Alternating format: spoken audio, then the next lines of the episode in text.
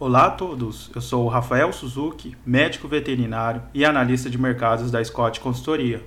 Nesta terça-feira, dia 4 de maio, abordaremos o fechamento das exportações de carnes no mês de abril, segundo dados da Secretaria do Comércio Exterior que foram divulgados no dia 3 de maio de 2021. Considerando a carne bovina, o volume de exportação em abril foi de 125,47 mil toneladas, equivalente ao volume diário de 6,27 mil toneladas e sendo comercializada a um preço médio de 4.766 dólares por tonelada. Traçando um comparativo com abril de 2020, o volume de exportação teve um volume de 17,6% e de 9% em relação ao preço.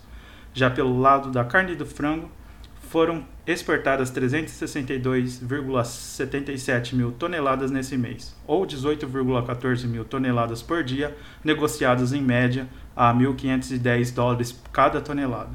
Esses valores equivalem a um acréscimo de 13,1% e 1,9% em relação ao volume e preço, respectivamente, frente a abril de 2020.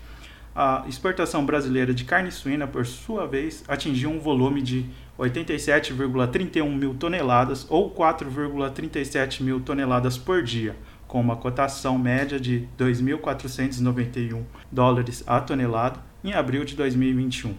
Com relação a abril de 2020, o volume de exportação aumentou 38,8%, enquanto o preço da carne suína um acréscimo aí de 1,7%. Os fatores que permitiram as altas das exportações foram a desvalorização do real frente ao dólar e a alta demanda chinesa pelas carnes brasileiras que seguem em alta.